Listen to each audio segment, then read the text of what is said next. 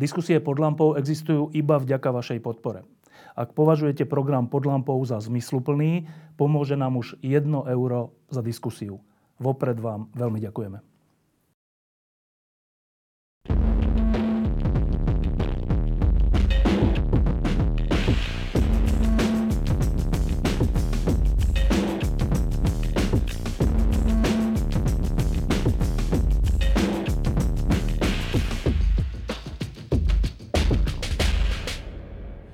Dobrý večer. E, vítam vás na ďalšej zo sérii takýchto verejných diskusí pod lampou s primátorom Bratislavy. Už sme tu dlhšie takto spolu neboli, neviem, pol roka?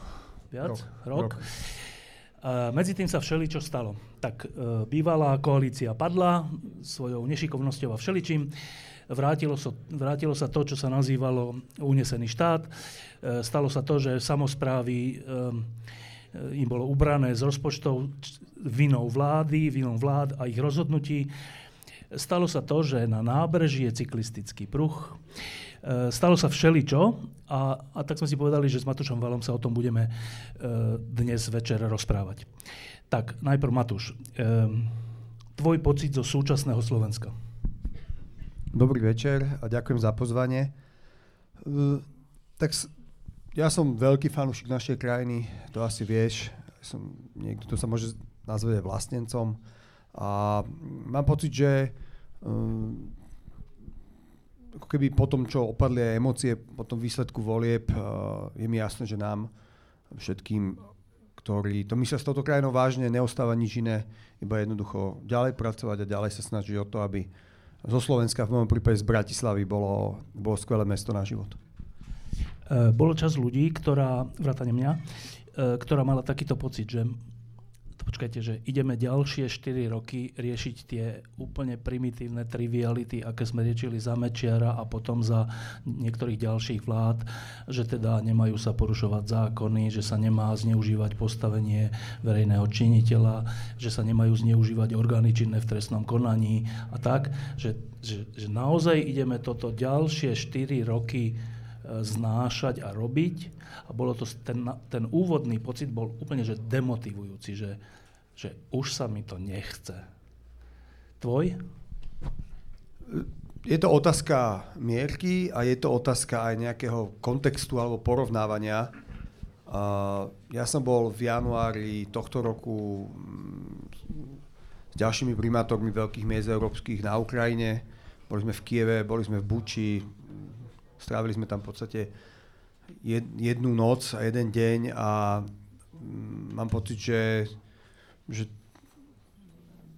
keď si to porovnám s tým, čo tam zažívajú ľudia, úplne normálni ľudia ako my, tak myslím, že každá námaha k tomu, aby, aby sa Slovensku dobre darilo, aby to bola naďalej demokratická krajina, za to stojí a, a myslím, že sme myslím, že žijeme stále dobré obdobie Európy, ale aj našej, našej krajiny.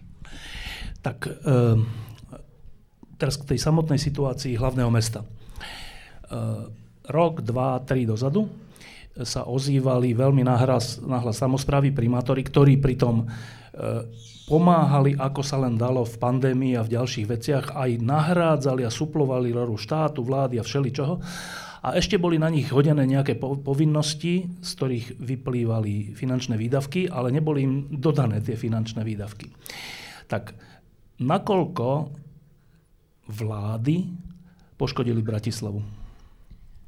Bratislava a vlády to je taká komplikovaná vec. Ja som vlastne začínam môj 6. rok v pozícii primátora a, a súčasný premiér je piatý premiér, ktorý to je. Zažil som štvrtého ministra dopravy mám, šéf železnice zmenil asi trikrát alebo štyrikrát a, a tak môžeme ísť ďalej. A to nie je len problém Bratislavy, to je problém akejkoľvek stability, ktorá tu v podstate akože nie je a neviem, či na, ďalej bude na to, aby, aby sa dalo pracovať, aby sa dalo budovať nejaký vzťah s tým štátom, aby sme niečo mohli spolu tvoriť, pretože Bratislava je závislá od štátu, napriek tomu, že ide o samozprávu a je závislá najmä v tom, o čom si hovoril, a to sú financie. A napriek tomu, že a na to sa zhodneme všetkými stranami, všetkými stupňami verejnej správy, samozprávy zachránili situáciu s covidom. samozprávy veľmi, veľmi zachránili situáciu s e, ľuďmi, ktorí utekali pred vojnou na Ukrajine. A vidíme to aj v číslach, že tá dôvera práve k samozprávam stúpla na Slovensku, ale aj po celej Európe. Tak e, tá vláda, bola to aj bývalá vláda, to nie, že neuznávala, ale naopak bola v samozpráve v nevydanej, bola zo samozprávou v nevydanej vojne. A keď je vojna medzi vládou a samozprávou, vždy to dopadne zle a vždy je na úkor občana, pretože sa to väčšinou prejaví v okliešteních niektorých právomocí samozprávy, ktorá sa má samozprávovať, a najmä v peniazoch. A štát, okrem toho, že nám napríklad neuznal po pandémii alebo počas pandémii dlh, ktorý vznikol v dopravnom podniku, ktorý je 30 miliónov eur, ktorý my doteraz tlačíme pred sebou, bolo keď to, sa teda nemalo cestovať? Keď sa nemohlo cestovať, bol nástroj Európskej komisie, ktorá podnikom alebo firmám, ktoré kvôli týmto e, príčinám stratili nejaký zisk, tak jednoducho tam bola nejaký typ náhrady a my sme stratili 30 miliónov na nepredávaní sa cestovných listkov. To isté sa stalo všetkým mestám na Slovensku, ktoré 100% vlastnia dopravné podniky, čo je Košice, Žilina, Prešov. A a jednoducho štát si vtedy povedal, že týmto štyrom dopravným podnikom, respektíve uh, 100% vlastneným firmám samozprávy, ktorí vytvárajú nejaký zisk, čo sú dopravné podniky, nedáte peniaze. A to, to, to bol len jeden z príkladov. A potom tam bol daňový bonus, rôzne veci, ktoré jednoducho išli vždycky z, z peňazí, ktoré by mali ísť samozpráve. A to vytvorilo to, že dneska sa samozprávy, miesto toho, aby sa rozvíjali, a rozvíjali ten servis pre občanov, sa potácajú na, na okraji úplného živorenia. Vieme to v prípade Bratislavy aj vyčísliť? My sme hovorili vždycky o 50 mm, miliónov eur, ktoré, ktoré, mm, ktoré ako keby nám nedorazia alebo nedorazili. To boli energie, inflácia, tento veľký dlh, ale aj mnohé veci. Napríklad um, jeden poslanec si presadil novelu zákona, ktorá hovorí o tom, že musíme súkromné církevné školy uh, dotovať viac, ako sme dotovali doteraz čo bola obrovská zbúra vo všetkých samozprávach, teraz je to na ústavnom súde. A táto novela zákona mnohé iné veci, to sú, to sú desiatky miliónov e, a to je, my sme to veľakrát komunikovali, je to, je to proste tých 50 miliónov, ktoré si pred sebou tlačíme a, a tento ročný rozpočet bude na úrovni alebo chceli by sme, modlíme sa, aby bol na úrovni aspoň minuloročného rozpočtu minus 8%, pretože minulý rok, tento rok, pardon, sme museli v septembri zatiahnuť ručnú a ušetriť z celého roku ešte 8%, aby sme boli vo finále na nule a, a keď máte rozpočet rovnaký, znamená, že máte o mnoho menej peňazí, pretože je valorizácia platov, ktorú vykázal štát a platí to aj pre niektoré naše subjekty. A je samozrejme potom inflácia, rôzne iné veci, ktoré z eura v roku 2019 robia, dajme tomu 65 alebo 70 centov dneska. E, vláda, tá bývalá, v tomto prípade oprávnene hovorila, že to, že ju zasiahla pandémia a potom vojna na Ukrajine a teda inflácia, energia, tak e, jej do veľkej miery zviazala ruky v mnohých veciach. E, nakoľko tieto vonkajšie faktory, ktoré ste vy, mesta, nespôsobili, e, vám zviazali ruky v tom zmysle, že išli ste s nejakým plánom pred 4 rokmi alebo pred troma, pred dvoma a pre vojnu, pre pandémiu, pre infláciu vlastne nemôžete tie plány realizovať. Nakoľko je toto realita v Bratislave?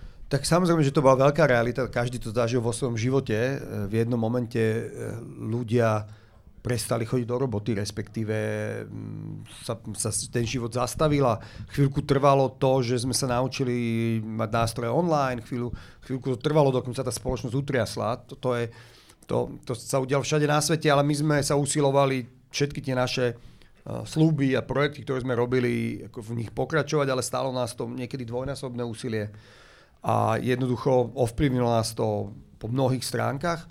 No a keď si zoberiem vojnu na Ukrajine, tá zavinila úplne priamo neuveriteľný náraz cien železa na celom svete, v podstate a určite v Európe, ktorá zavinila to, že stavba Petržalskej električky bola zastavená na niekoľko mesiacov a hrozilo, že sa, že sa zastaví úplne, pretože dodávať v podstate eh, jednoducho ceny, za ktoré to mal dodávať, už boli nereálne a tak ďalej. Takže je to, je to vec, ktorá Ovplyvnilo to napríklad čipová kríza, ktorá vznikla vďaka covidu ovplyvnila to, že sme na prvú vlnu parkovacej politiky nemali dostatočný počet parkomatov a prvé dva mesiace, dokým sme nenašli nejakých partnerov priamo v teréne, kaviarne a potraviny, ktoré pomáhali predávať karty, jednoducho to ovplyvnilo to pohodlie, akým ľudia, návštevníci vedeli zaplatiť za parkovanie.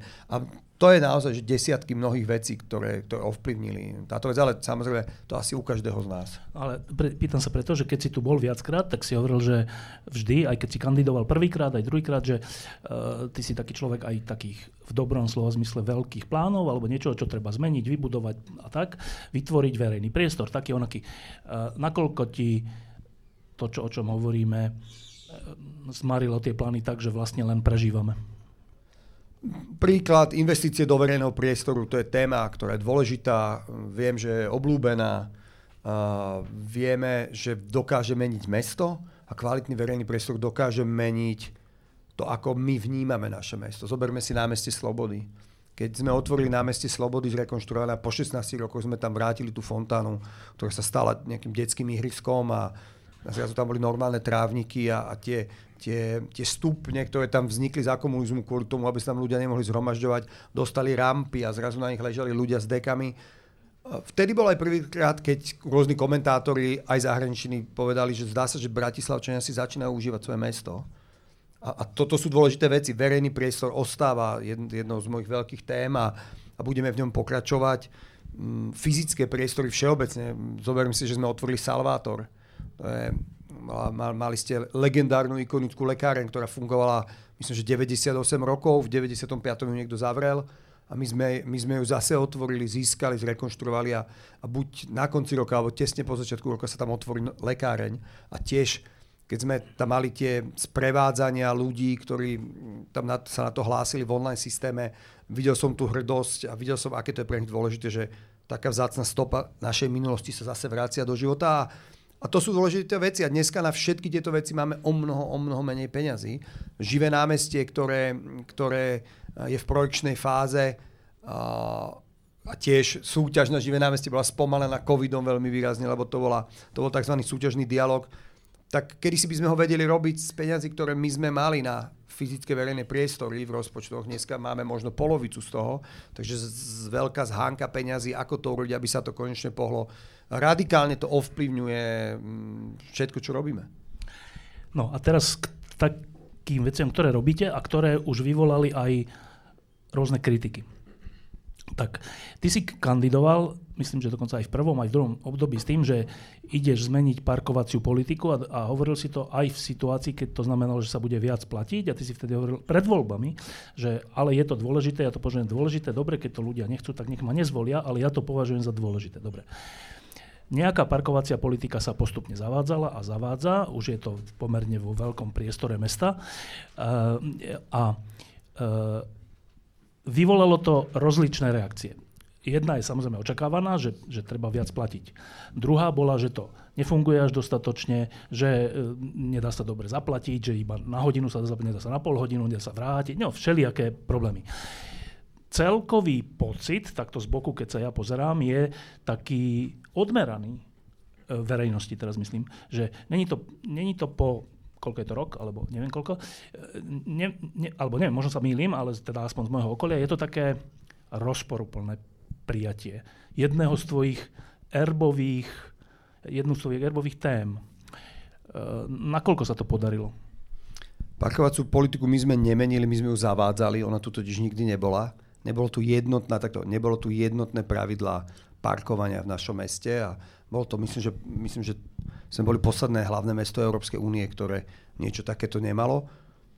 A parkovacia politika nie je uh, uh, fontána na námestí Slobody, že v podstate sú všetci, každý z nej niečo má. Parkovacia politika je veľmi problémová, ako keby veľmi ťažký, ťažká reforma, ktorú my sme urobili a našli sme odvahu urobiť ktorá prináša to, že ľudia budú musieť platiť. To není nikdy vec, ktorá, je, ktorá, ktorá má potlesk alebo ktorá je príjemná. Na druhej strane, ten benefit z toho, že je uprataný verejný priestor, že sa neparkuje na chodníkoch až tak veľa, lebo je to upratané, ale upratané veľmi s participáciou ľudí a tak, aby tá vyváženosť tých parkovacích miest ostala v zóne. A to, že auta nestoja na trave, ako sme boli zvyknutí, ale najmä to, že ľudia, ktorí bývajú niekde, tak prídu domov z roboty a drvivej väčšine zaparkujú pod svojim domom, lebo tam nestojí hoci kto, ktorý tam odstavil auto na týždeň a niekde odišiel. To je benefit, ktorý, ktorý veľmi cítime a cítime aj veľkú podporu najmä rezidentov, teda ľudí, ktorí priamo ten benefit majú k tomu zavádzaniu a, a, aj, a vidíme to aj cez starostov, tie tlaky z mestských častí, aby sme už zaviedli tú zónu, v ich mestskej časti sú veľké a ideme úplne naplno. Takže vo finále to bude, vo finále to považujem za, za úspech. Samozrejme, že máme všetky tie chyby, ktorý, s ktorými sa poučili. Napríklad, že sme si mysleli, že nebude treba zaviesť SMS-ky a, strašne veľa ľudí proste nechcelo použiť aplikáciu na to a parkomaty boli najmä v januári, keď sme to začínali pred, rokmi, eh, pred rokom a pol, ich proste bolo málo kvôli tej čipovej kríze, eh, že sme nútili ľudí, aby manželia, keď majú, mm, sú manželia v rodine a dve auta sú napísané na muža, tak na to, aby mohla byť tá karta tak ako podľa nášho prvého návrhu, tak museli, byť, museli si prepisovať auto. Dneska to už je dávno zabudnuté, keď majú manželia, keď má manžel dve auta, ráta sa to ako keby to boli mm, ako keby každý jedno a všetky tieto veci zaviedli sme tzv. sociálnu kartu. Potom ako sme začali s parkovacou politikou, bolo tam veľmi veľa, veľmi veľa takých poznámok, že veľa ľudí za mňa prišlo, že ja som ošetrovateľ, ošetrujem starých ľudí a mám 5 klientov, ku ktorým idem jeden deň a 5 klientov, ku ktorým postupne idem druhý deň. Dneska títo ľudia majú tzv. sociálnu kartu, to voláme, alebo karta sociálneho pracovníka, 90% zláva na každú, každého parkovanie. To znamená, že keď niekde za hodinu platí euro, v skutočnosti tam platí 10 centov. Máme produkt, ktorý sme mali od začiatku a o, o ktorom veľa hovoríme, je veľmi, veľmi využívaný a to sa volá bonusová karta.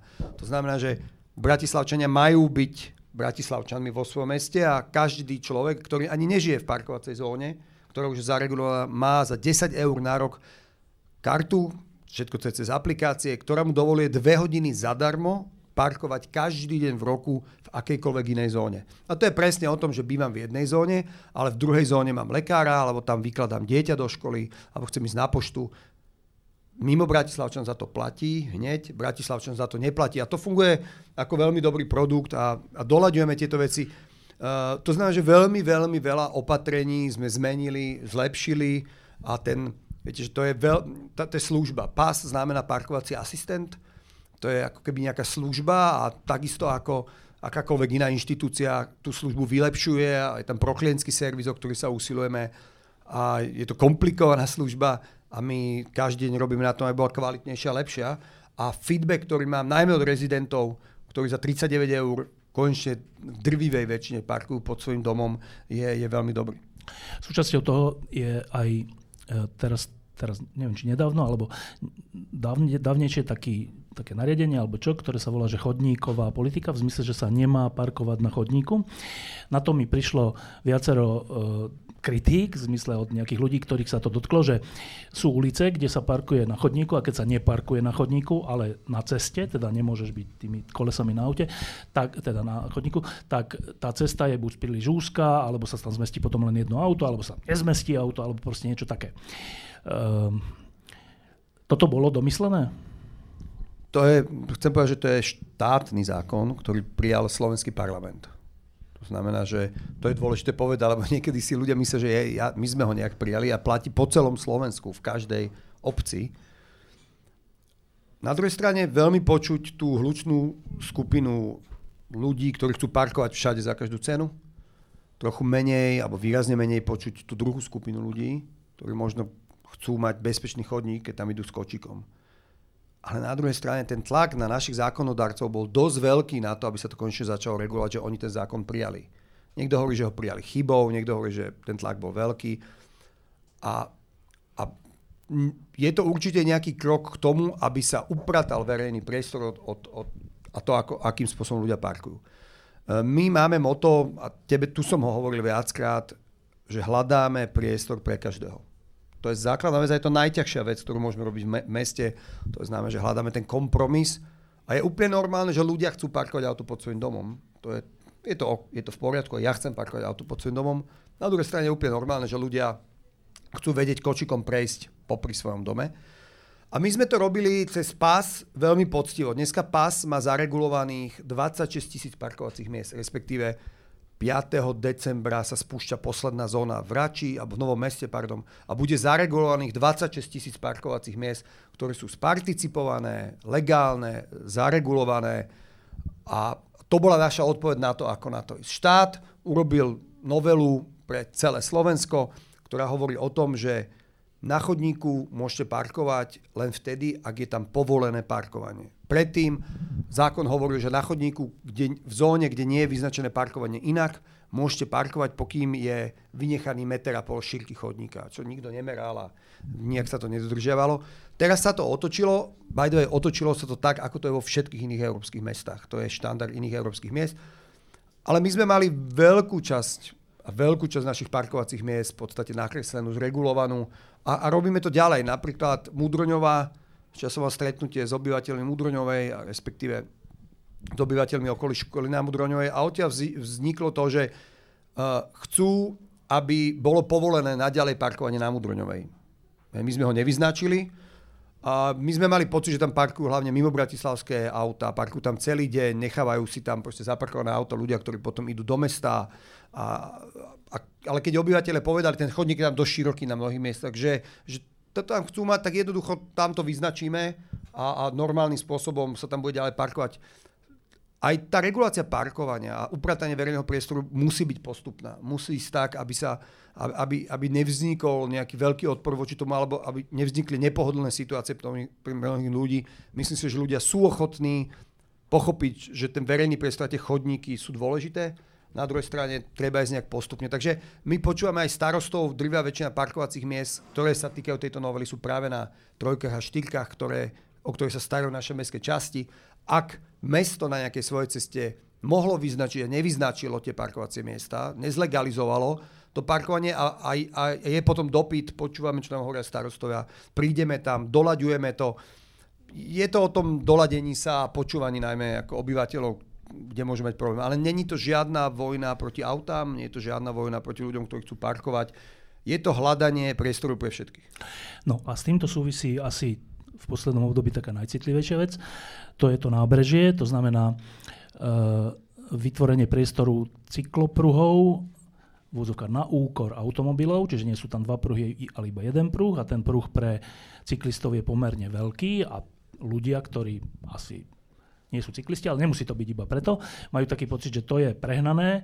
E, na čo až taký zásah? Veď v poriadku, ale na čo až taký zásah? E, to určite si presadila nejaká cyklolobby alebo vaše nejaké mentálne nastavenie na magistráte, že tak pre cyklistov to robíme a kašľať na motoristov. A teraz, keď tade ideš, tak mám dva pocity, často tade chodievam, tak mám dva pocity. Jeden, že veľké zápchy aut tam nevznikajú, nemám ten pocit, nemám tú skúsenosť opakovane. Na druhej strane, veľké zápchy cyklistov tam tiež nevznikajú. A vtedy si taký človek povie, že tak a na čo to je, keď to nevyužívajú masovo cyklisti? To nás chcú akože donútiť umelo, aby sme nechodili autami? Odpoveď. Nechceme nikoho nútiť ani mu hovoriť, akým spôsobom sa má pohybovať po meste. Chceme iba vytvárať iné príležitosti a rôzne príležitosti pohybu po meste. To je zásadný rozdiel. Ak sa, ak sa pozrieme na našu dopravu, doprava je stále jedna z najpalčivejších tém bratislavských, trošku vo väčšom meritku, tak uh, musím povedať, a, a hovorím to teraz často, lebo to je tak, že nikdy nebolo v uliciach Bratislavy viac aut, ako je dnes. My to vieme zdát. Keď si zoberieme počet aut, ktoré sú oficiálne prihlásené v Bratislave, tak je to od roku 2019 náraz o 9%, o 30 tisíc aut. A možno si pamätáte, keď ste jazdili niekto z vás autom po Bratislave v roku 2004. Ja si to pamätám, bol som na Vysokej, končil som Vysokú, pamätám si zápchy, ktoré tu boli. Od roku 2004 je v Bratislave prihlásených dvakrát toľko aut. V roku 2004 to bolo 165, a za 20 rokov, ktoré budú budúci rok do roku 2004, je v Bratislave prihlásených dvakrát toľko aut. Keď si zoberiete nejaký mentálny obraz ulice, ktorú poznáte, pravdepodobne sa za posledných 20 rokov na nej zmesti, zmenila zeleň, možno sú tam auta, ktorých je viac alebo menej, sú možno moderné, ale rozhodne tá ulica sa nerozšírila. A to je ten problém, ktorý tu máme, že spôsob a apetitom, ktorý máme my na Slovensku voči autám, budú dopravné zápchy jednoducho v nejakých rokoch uh, častejšie. A my sa pripravujeme samozrejme aj na to, hľadáme spôsoby, ako kvalitne rekonštruovať ulice, ale napríklad aj rozširovať ulice. Urobili sme to na Harmincovej v Dubravke, bol to projekt, o tom hovorili všetci, že bol nemožný. Nám sa to podarilo aj s mestskou časťou Dubravka urobiť a dneska tam môžu auta jazdiť plynulejšie. Ale my sa snažíme ako keby pripraviť na to, že ak niekto bude chceť a bude mať možnosť prestúpiť alebo použiť iný spôsob dopravy, nech ho má použiť. Máme štyri zásadné druhy pohybu po meste Bratislave. Je to auta, chodci, cyklisti, mestská hromadná doprava. O auta sú tam veľké veci, o ktorých sa treba starať. Malé rozšírenia, keď išla tá Harmincová, usilujeme sa prepojiť Saratovsku tiež v Dúbravke s Borami. Rekonštruujeme samozrejme, myslím, že robíme veľmi kvalitné rekonštrukcie veľkých ťahov a ciest.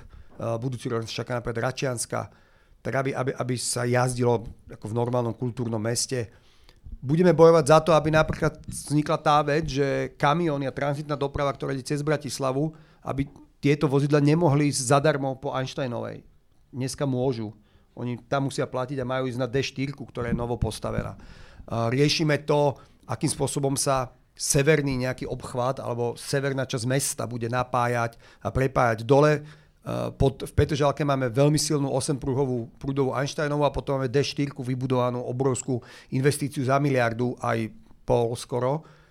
Uh, na sever máme len šancovú a nad ňou proste nemáme na toto odpoveď a budeme tlačiť na štát, aby sa pustil buď do tunelu pod Karpatmi alebo do, do, iné riešenia, ktoré mesto nemá v moci. A, a môžeme takto ísť ďalej. Čo sa týka mestskej hromadnej dopravy, máme uh, minulý rok začalo jazdiť 150 tých autobusov, ktoré sme kúpili z vlastných peňazí, nie z eurofondových.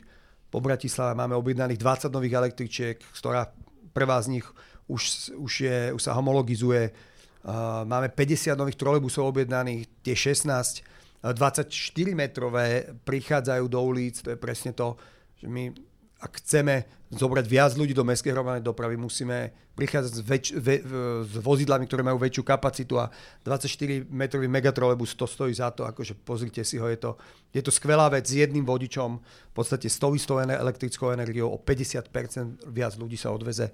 Je na 70 jednotke, ktoré ide z Čiliskej na hlavnú stanicu, je to najfrekventovanejší trolejbus. A, a môžeme ísť ďalej, e, máme, máme frekvencie ľudí, ktorí jazdia napríklad na Račanskej rady, ale v električke, kde električka jazdí každé dve minúty.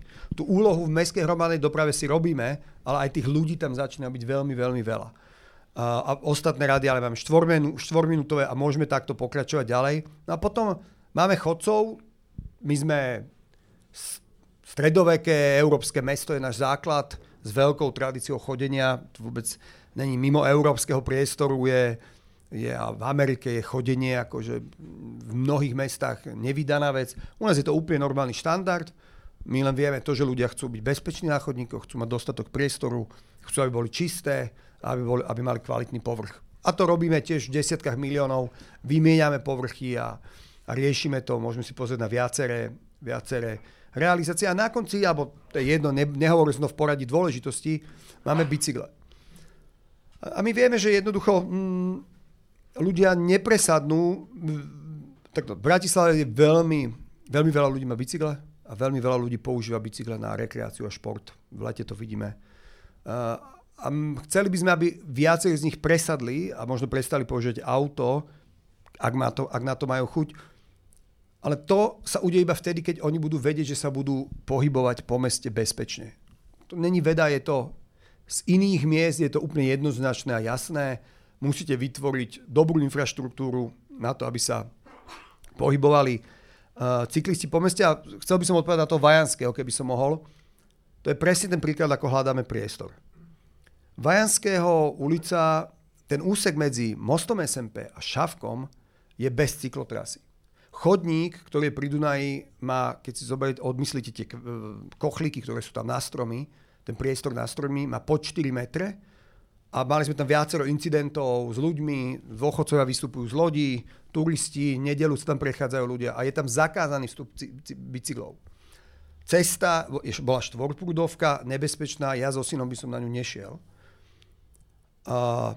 Čo je dôležité povedať, ďalej od mosta SMP do River Parku máme chodník skoro 8 metrový, kde zmiešaný pohyb cyklistov a peších je možný. Na konci, na šavku, začína radiála, cykloradiála smerom do Petržalky. Na druhej strane je to Štúrová ulica, ktorá cez Dunajsku potom prejde a ide až do Ružinova. Relatívne máme tam jednu križovatku na Karadičovej, ktorá musí byť dokončená. Relatívne bez problémov idete úplne do ďaleka. Druhá strana most SMP, Karovka, Dubravka. To znamená, že malý úsek 900 metrový, ktorý prepája dôležité cyklotrasy. Teraz sa pozrieme na tie auta.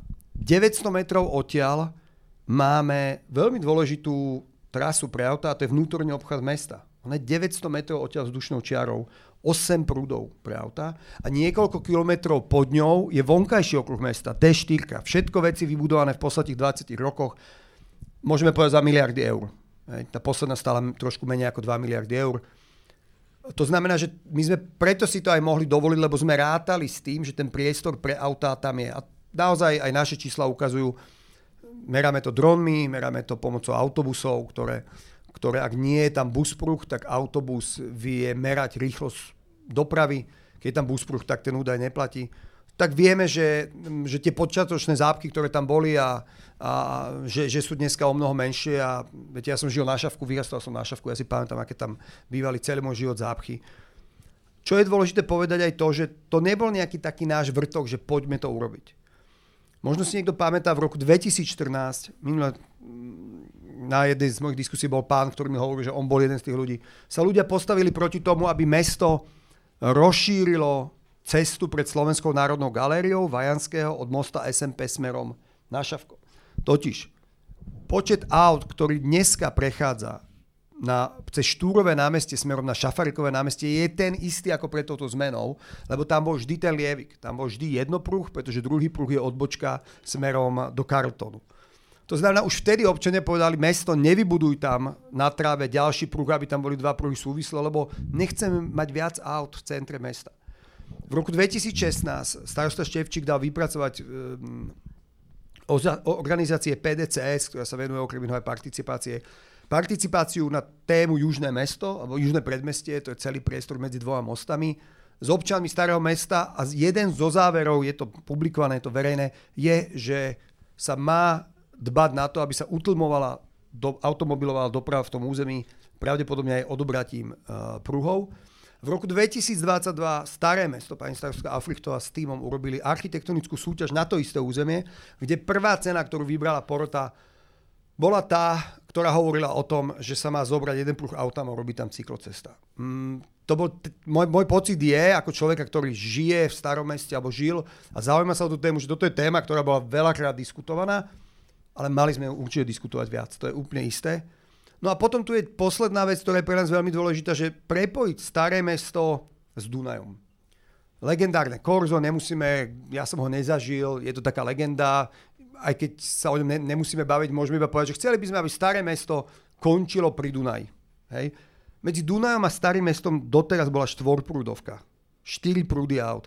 To znamená, že toto bol jeden z prvkov, ktorý sa musí udiať na to, aby sme mohli nejakým spôsobom to mesto prepojiť s tým Dunajom. Napríklad tak, že necháme tam tú kapacitu aut ako dneska, ale možno e, vydláždime tú časť nejakou dlažbou, ktorá trošku tie auta spomalí, alebo dá tým vodičom vedieť, že pozor, idem niekde, kde je zvýšený pohyb chodcov, ako to poznáme z iných európskych miest. Hej? To znamená, že bolo tam veľmi veľa dôvodov, prečo, prečo sme si mysleli, alebo prečo sme to urobili.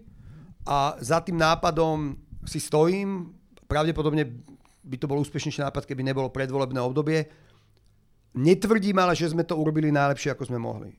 Mali sme to komunikovať viac. Ten môj pocit, že všetci o tom vedia, bavíme sa o tom rok, uh, veľa rokov, jednoducho bol nesprávny.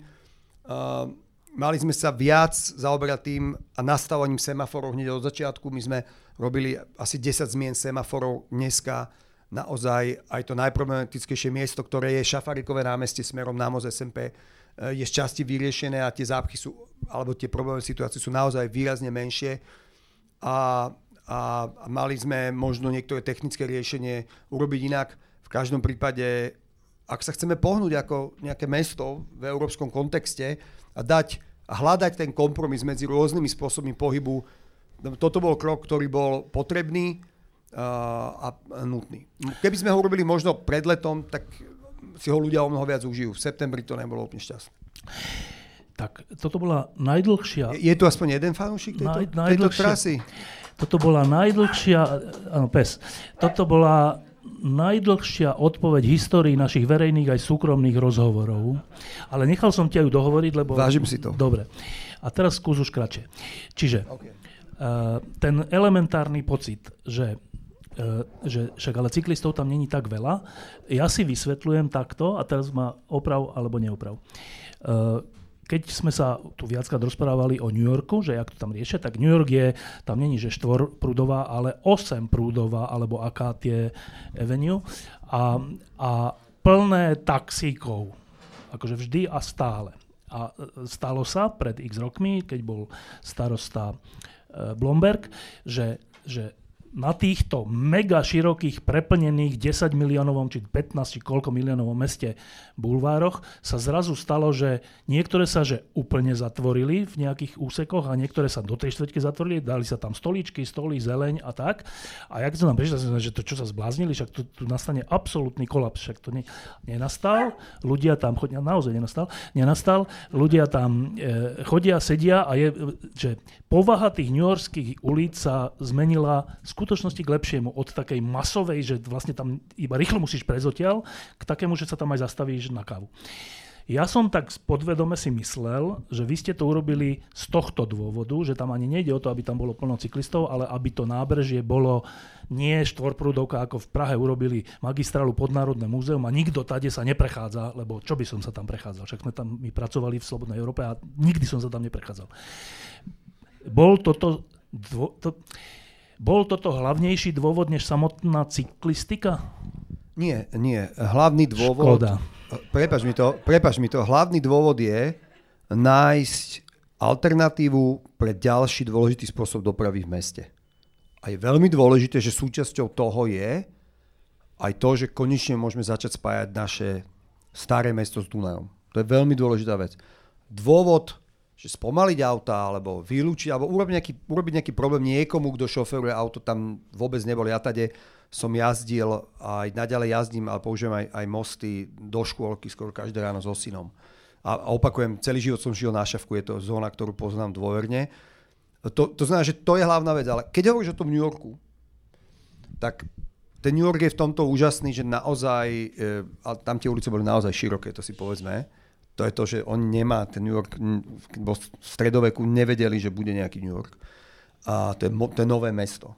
A v New Yorku tá revolúcia sa naozaj odohrala. Dneska má New York jednu z najväčších sietí šerovaných bicyklov na svete. A čo osud chcel, aj keď priamo nestali za toto ulicou, práve Janet Sadikan, osoba, o ktorej sme sa aj viackrát bavili, uh, bývalá šéfka dopravy New Yorku 7 rokov a osoba, ktorá bola za toto cyklorevolúciou v New Yorku dneska jedna z najvážnejších urbanistiek a dopravných inžierov na svete.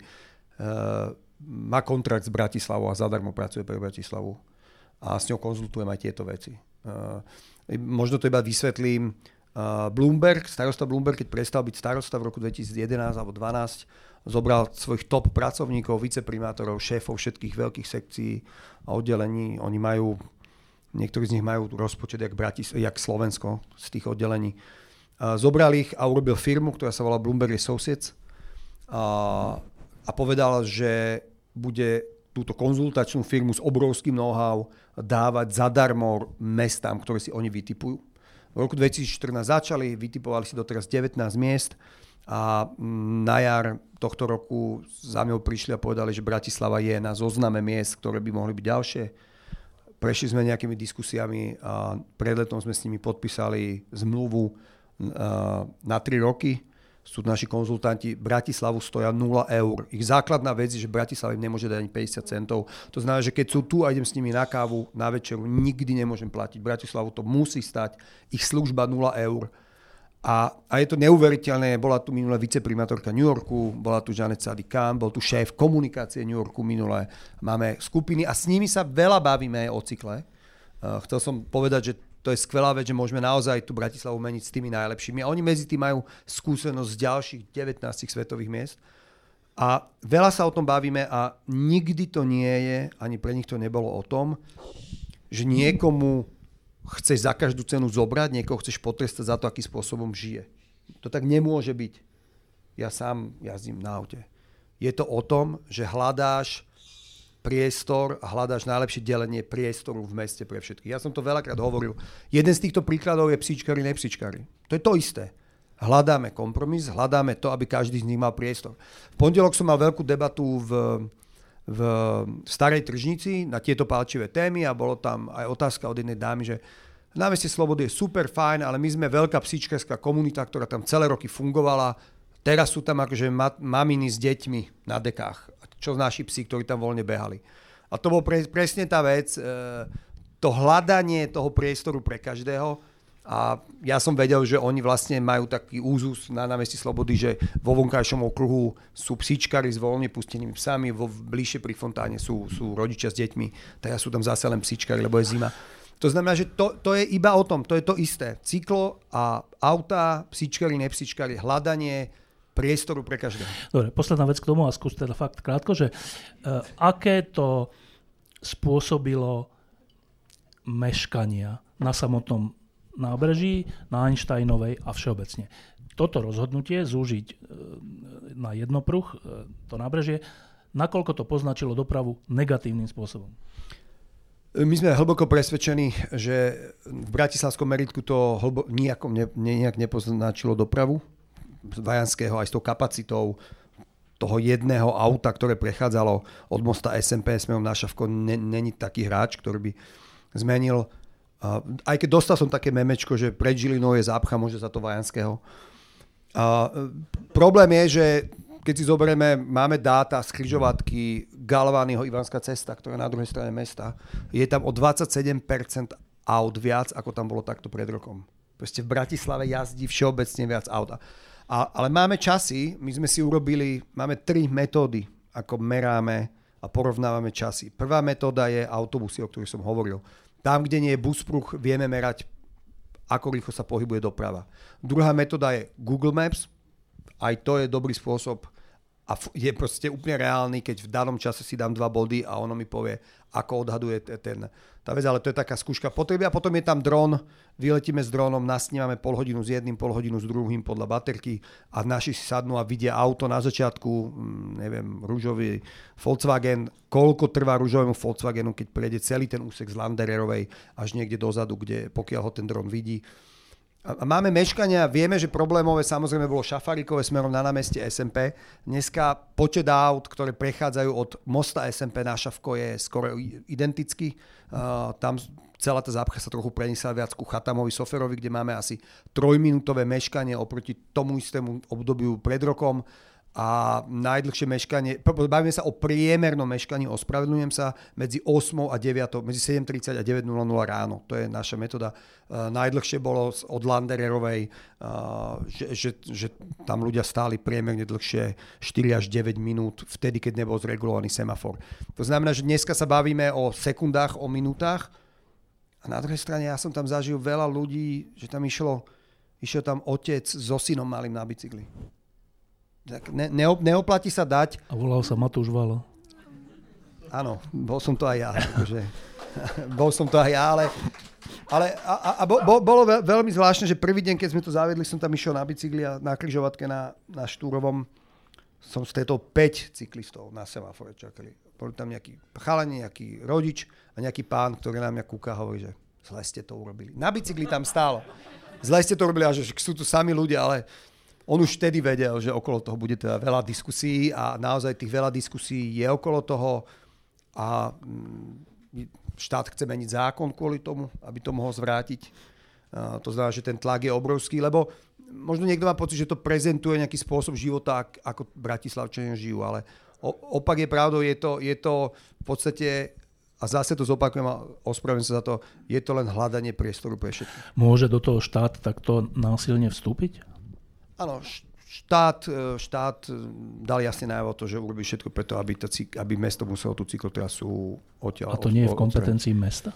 Je to v kompetencii mesta, ale je návrh zákona v parlamente, ktorý by, Zrušil to, ktorý by túto kompetenciu obmedzil alebo pod, e, pod hrozbou pokuty 33 tisíc eur uh, mohol štát ako keby um, pokutovať takéto veci. Ale pozor, to by muselo platiť vo všetkých mestách mm-hmm. na mhm. Slovensku, takže sa, sa, samozrejme, že tá samozpráva, to nie je dobré, lebo samozpráva od, od tej, že samozprávy.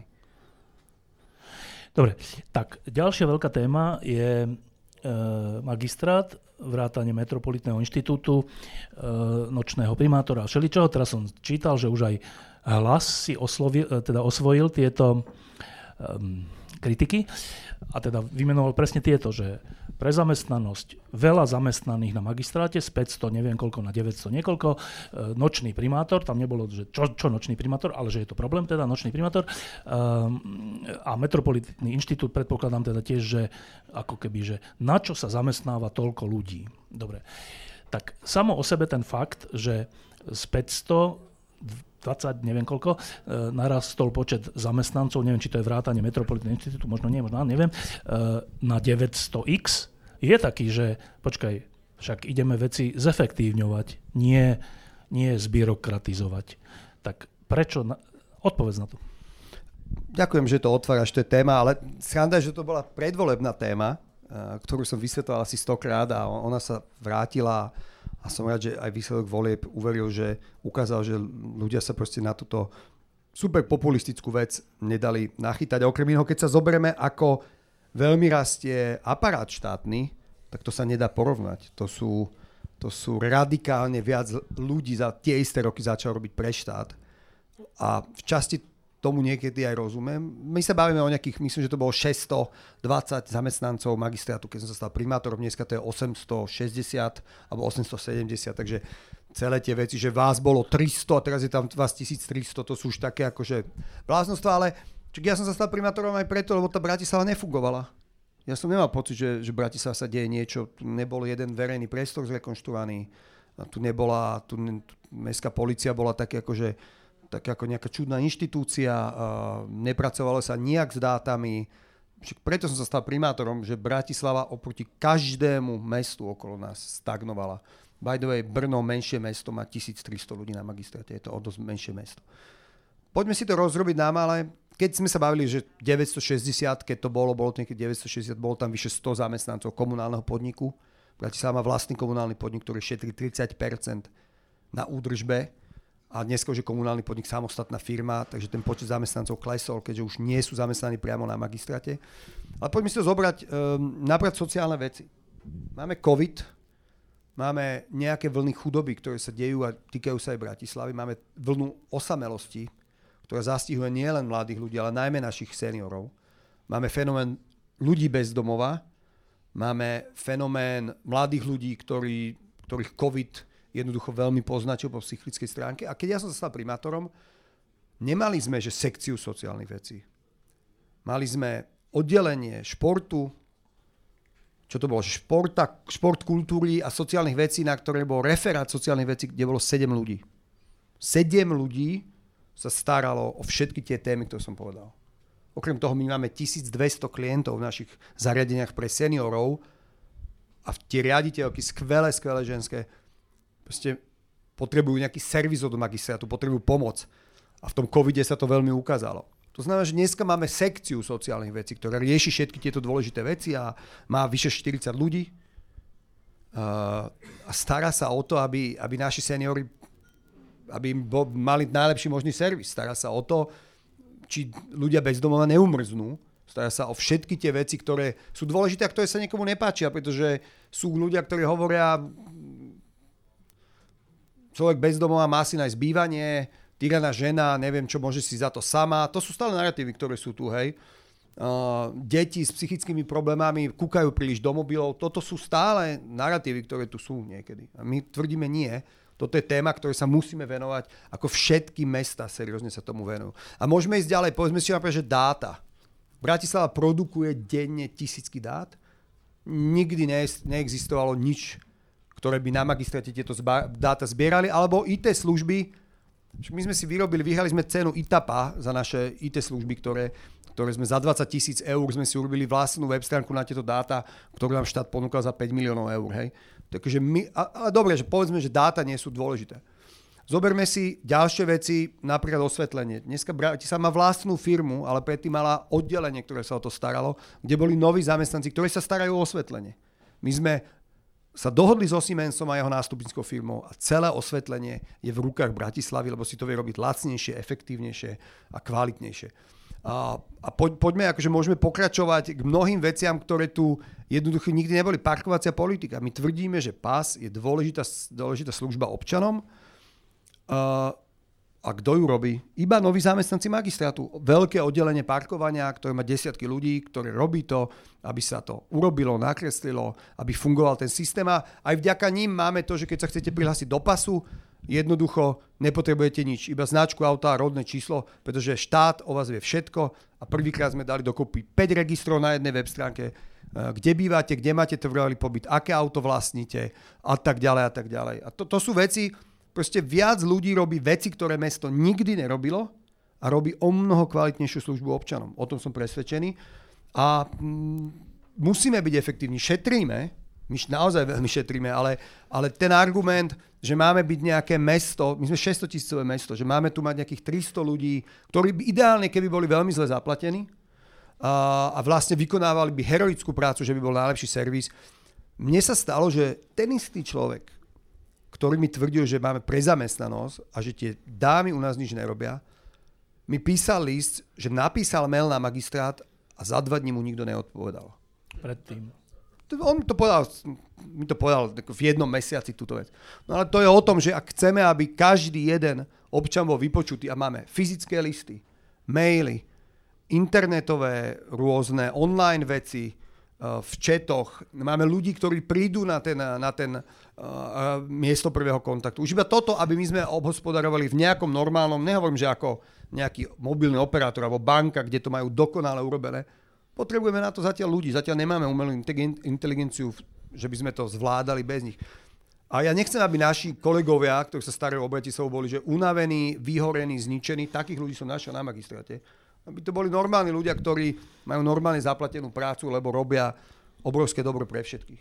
Čiže ty, ty vlastne teraz tu dávaš svoje slovo, že e, nárast zamestnancov o stovky e, nie je daný tým, že vy si proste žijete v takej bubline, kde si svojich kamošov, že sa tam rozprávate a proste tak, ale že je to, že je to, že výsledkom toho je efektívnejšie spravovanie Bratislavy plus dokonca šetrenie? Samozrejme, pretože a, a to ti nedám slúb, ja ti hovorím fakty. To sú že fakty, že keď som prišiel, bolo sedem ľudí, ktorí sa starali o mladých, seniorov, ľudí bez domova a všetky tieto skupiny. Dneska to je normálne sekcia so 40 ľuďmi. A to je ešte stále málo. To sú normálne fakty. No ale zoberme si komunálny podnik.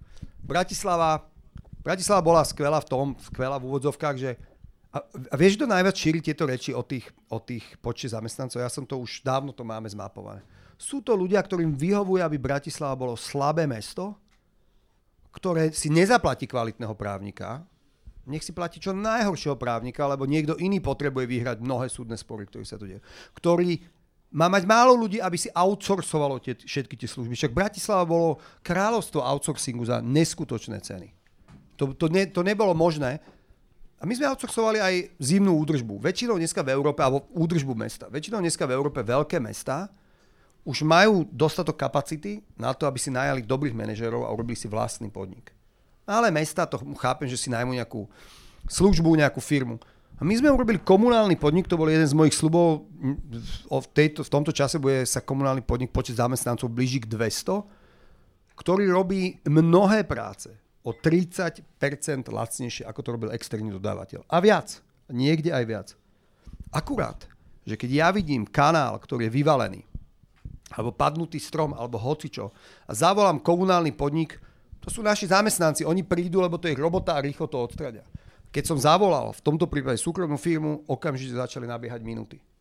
A, a môžeme sa takto do nekonečne o tom baviť a myslím si, že narratív o málo a veľa zamestnancoch e, spočíva v tom, že ľuďom vyhovovalo to, keď Bratislava bolo slabé mesto, ktoré muselo outsourcovať veľa vecí, veľa e, ľudí bolo napojených ako pijavice na tieto veci a proste to je to, čo nechceme. Keď si zoberieme, koľko ľudí zamestnávajú iné mesta, napríklad Brno alebo mnohé iné mesta, nechcem povedať, povedať veľkosti Brno je menšie, tak je to na magistrátoch rádovo viac. Toto isté vlastne platí asi aj o Metropolitnom inštitúte, alebo chceš k tomu pár viet povedať? Tak chcem to povedať, že Metropolitný inštitút pozrime sa na námestie Slobody. Bez Metropolitného inštitútu by nebolo. Pozrime sa na hájovňu, ktorú sme zrekonštruovali na základe architektonickej súťaže na peknej ceste, že to sú stovky ľudí, ktorí to vidia, uznávajú a dávajú mi to vedieť, akú dobrú grilovačku tam mali v peknom prostredí, ktoré bolo zavreté. Keď ja som stal primátorom, tam boli nejaké muničné sklady, ktoré potom vlastnila župa, sme to s nimi vymenili. A dnes je tam skvelý chodník, ktorým ľudia môžu chodiť, nemusia chodiť po asfaltke na peknú cestu. E, pozrime sa na, na tak, takú vec, ako je, že pozorovateľňa. Malá pozorovateľňa, ktorú naše mestské lesy urobili za 6 tisíc eur z vlastného dreva ktorá je nádherná malá vec, ktorá mnohým ľuďom schrášila prechádzku, ale môžeme sa pozrieť na kúple wrestling, ktoré majú za sebou búracie práce a sme tesne pred získaním povolení. Môžeme sa pozrieť na mnohé iné veci. To všetko by nebolo bez uh, Metropolitného inštitútu Bratislavy. Za posledných, predo mňou, posledných 5, 6, 7 volebných období, okrem jednej súťaže, ktorá bola práve na uh, na námestí Slobody robená s jedným developerom, on celú robil pre mesto. Nebola nikdy architektonická súťaž urobená na meste. Pamätáte si nejaký verejný priestor, ktorý sa kvalitne obnovil? Dneska robíme chodníky, maličko zase, lebo to je o maličkostiach. Medická záhrada, krásny park s čajovňou v strede mesta. Vidíte z medickej záhrade a ste na rozbombardovanej ceste s jedným zošuchaným prechodom prechodcov. Dneska tam je zvýšený prechod prechodcov v kamenej dlažbe, ktorý spomalí trochu auta, dá im vedieť, pozor, tu behajú deti a vy prejdete na jednej úrovni chodníka. To sú detaily, ktoré vyrobil Metropolitný inštitút Bratislavy. To, ako sa staráme o zeleň, ako robíme zelené ostrovčeky, tiež populárna vec, ako sa kladie dlažba, ktorý kameň kde má byť, akým spôsobom sa vyberajú lampy, smetné koše, ako sa stĺpikuje. To sú všetko manuály, ktoré robil Metropolitný inštitút Bratislavy, podľa ktorých sa ide. Dobre. Uh, A to, to som neskončil. Môžeme sa baviť o participácii, ako skončil. sa rozprávame s ľuďmi. Um, um, nočný primátor, to sa mi ani nezdá vhodné otvárať, lebo predpokladám, že tam je, akože za tým je, že vlastne na čo je nočný primátor. Vieš na to odpovedať jednou vetou? Tak Ja ani neviem, aká je výhrada k nočnému primátorovi. Akože Koniec to... jednej vety. Počkaj, tak si musím premyslieť. Martin Královič je skvelý človek, ktorý pracuje v biznise, respektíve ktorý má vyštudované aj školy na to, aby ľudia boli bezpeční. Jeho tandem s náčelníkom mestskej policie je proste skvelý a som rád, že ho máme. Je to môj najbližší človek, ktorý sa stará z mojej pozície o mestskú policiu a naša mestská policia dosahuje výborné výsledky. Ja som hrdý aj na nášho náčelníka, aj na Martina Královiča. Dobre, taká bolavá vec bola uh, planetárium. Uh, planetárium to znamená to na mieste bývalého PK. Niečo teda- nebolavé. Čo? Že niečo nebolavé. Nebolavé príde. Uh, že výhrada, ale teda výhrada aj, povedal by som, že z tvojho tábora, z prezidentského paláca v zmysle z nejakých ľudí, ktorí tam robia, Mišo Novota a ďalší, že ale veď to bolo už predjednané, tí ľudia, nadšenci planetária v zmysle vedy alebo proste tak, astronómie, uh, už vlastne boli na to nachystaní dlhé roky a všetko a zrazu príde primátor a skoro by som tak povedal, že bez diskusie alebo s malou diskusiou alebo v krátkom čase, v kratučkom, rozhodne cez, cez zastupiteľstvo o úplnej zmene. A tí, tí ľudia, tvoji fanúšikovia sa cítili, teraz neviem, zradení? Um, bol to dobrý, teraz myslím postup, nie rozhodnutie, bol to dobrý postup? Nebol to dobrý postup, bolo to správne rozhodnutie, ktoré sme zrealizovali nesprávnym postupom. Mala tomu predchádzať nejaká väčšia diskusia a mali sme to ako keby dlhšiu, dlhší čas, malo to ísť cez všetky komisie a tak podobne. Je pravda, že pamätám si, keď mesto podpísalo pre mňa vtedy aj doteraz a pre mnoho iných ľudí absurdnú zmluvu, že developer dodá za PKO planetárium. Čo vtedy to kritizovali úplne všetci. Zapchávajú nám hubu planetárium, čo je to na zmysel a tak ďalej. Za 4 4 roky, okrem možno Miša Novotu, o planetáriu nikto nič nehovoril. Mal som pocit, že a poznám komunitu a vážim si komunitu, ktorá, mm, ktorá chce planetárium v Bratislave, je to dôležité, ale mal som pocit, že to, či developer bude vlastniť planetárium, vlastniť, to planetárium nemalo vlastniť mesto, ho bude vždy pla- vlastniť developer, alebo mesto bude môcť získať cca približne to 11 miliónov eur na svoje projekty, je úplne jednoznačná vec a necítil som sa dobre ako primátor, keby som túto zmenu neurobil. Mne sa to zdalo absurdné, aby, aby developer rozhodol, čo miesto tej hodnoty, ktorú on vtedy získal, mestu dá. A, a mali sme to komunikovať lepšie, mali sme to komunikovať lepšie s planetáristami. Ja som to osobne povedal, že to chceme urobiť, ale, ale mal som tam dať viacej stretnutí medzi to.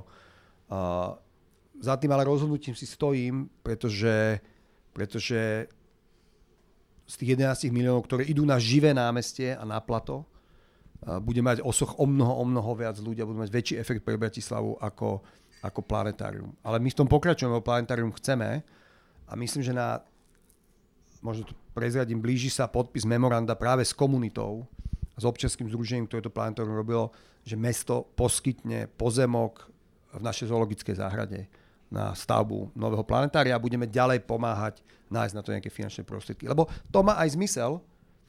Na nábreží to planetárium je málo, tá show trvá 20 minút, dajme tomu, ale v zoologickej záhrade, kde sú deti a začne pršať a idú na show do planetária, to má nejakú synergiu, to má zmysel. Ja som si bol pozrieť planetárium, druhé najväčšie Eh, technické múzeum v Európe, mm, vo Varšave, s riaditeľom som si to bol pozrieť, eh, ktorého súčasťuje aj planetárium. A tá vec je jednoznačná. Planetárium je skvelá vec, ale má byť súčasťou nejakého väčšieho celku. A práve tam Línska dolina, kde sa eh, to deje celé, takýto celok môže byť. Takže my v tej téme pokračujeme, my sme to verejne slúbili.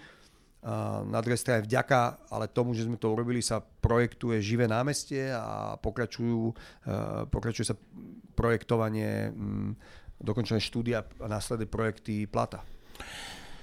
Neviem, nakoľko mesta v posledných rokoch mohli alebo čerpali eurofondy? Mohli a čerpali? A samozrejme.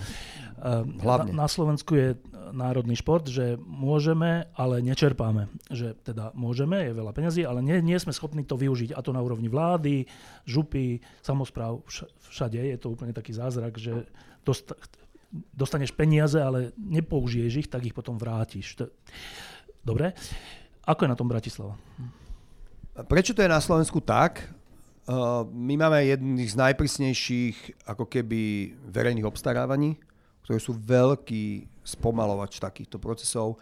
A nie všetky krajiny majú rovnaké pravidlá pre míňanie eurofondov. To Slovensko ich má jedný z najnepohodlnejších a najťažších Niekto mi vysvetlil, že je to kvôli tomu, že sa tu vo veľkom štýle, štýle kradli a proste Európska komisia pritlačila na to, akým spôsobom to robí, ale to robí aj to, že, že nám na Dubrovsko-Karlovskej ale audit financí povedal, že nám do 25% pokutu z tej ceny by sme museli vrátiť za to, že sme chceli vo výberovom konaní na stavby vedúceho, myslím, alebo nejakú takú funkciu vedieť jeho jazykové znalosti. Máme správa o dôvodnenie. Pre mňa, že úplne absurdná vec, bez akejkoľvek konexie s realitou preboha, prečo mi chce dať niekto 25% pokutu za to, že som chcel vedieť, alebo som chcel, aby v bio na nejakú funkciu na stavbe boli jazykové znalosti. Ale toto je realita, v ktorej sa pohybujeme. My sme to samozrejme vybojovali na rôznych úrovniach a nedostali sme takúto pokutu, ale je to, a, a, to, je veren, a to sú eurofondy, to vám povie asi každý. Bratislava minula za posledné eurofondové obdobie, ktoré de facto končí tento rok, to jeho predlžené obdobie trojročné, 290 miliónov eur. K tomu pridala ďalšie spolufinancovanie približne 45 miliónov eur z vlastných peniazí spolufinancovania. Myslím si, že je to veľmi, veľmi dobrý výsledok a myslím si, že to ukazuje, že tie peniaze my nedvieme. Koľko sme nedokázali minúť v Bratislave? To neexistuje, že nedokázali. My sme to nebolo, že Bratislava mala balík, ktorý nedokázala minúť. To ku koncu, kto mal projekt, kto vedel, tak myslím, že všetci ministerskí úradníci naozaj, ktorých som stretol, záležalo na to, aby sa míňali eurofondy. To vždycky som to bol jeden menovateľ úradníkov na ministerstve dopravy, že úprimne chceli, aby sa minali eurofondy, lebo všetci ako keby chápeme, že to je základná pomoc, ktorú naša krajina má a musíme, musíme to využiť. A myslím si, že Bratislava urobila v tomto dobrú prácu. Dobre, ešte k tomuto jedna podotázka. Teraz je také, skoro to vyznieva tak, že čože? Že táto nová vláda pri všetkých um, mocenských krokoch, ktoré robí denne a zastrašovaní sudcov a všeličoho, tak jedna z takých prekvapujúcich vecí je, že a teda my sme sa rozhodli, že eurofondy dáme samozprávam. Že to proste presunieme ako keby, že lebo to nevieme spravovať na vládnej úrovni, neviem. Ale proste to je úplne, že opakovaný, opakovaný evergreen, že fakt to dáme spa- samozprávam. Ja sa tomu trocha zdráham uveriť, ale teda však si tu primátor, tak ide to tak byť? To je narratív, ktorý tu počúvame. Či si je pre nich tá samozpráva aj Bratislava, to uvidíme. Tak to sa a, nedá, že okrem Bratislavy Áno, dúfam, že to tak nebudú chcieť robiť. A, a samozrejme, ja som stále presvedčený, že dobrá samozpráva, dobre nastavená, vie míňať efektívne európske peniaze na veci, ktoré sa priamo dotknú ľudí v teréne. A ja som stretol toľko skvelých starostov a primátorov rôznych slovenských miest, to robia tak skvelú prácu a tak sa starajú o obyvateľov tie mesta, že pre nich jasné, férové, predvydateľné pravidla na eurofondy by boli ako pokropením živou vodou a tie peniaze by boli transparentne minuté na skvelé, skvelé veci. A to je jedno, či to primátori z akéhokoľvek tábora. Poznám aj primátorov, ktorí sú celoživotní členovia strany Smer a, robia skvelú prácu vo svojom, vo svojom meste. A ide to tak byť teda? To je narratív, ktorý počúvame. Čiže zatiaľ nejaké, nevieš o nejakých mm. nariadeniach, v zákonoch, niečom? Čakám, že sa mi podarí stretnúť s pánom ministrom z Miry, ktoré je dôležité, e, dôležité práve ministerstvo, aby sme pochopili, ako to bude a, čakám to je, na termín. To je s pánom Rašim? Áno. Nebude to, že to bude, že, tie, že sa myslí košická samozpráva?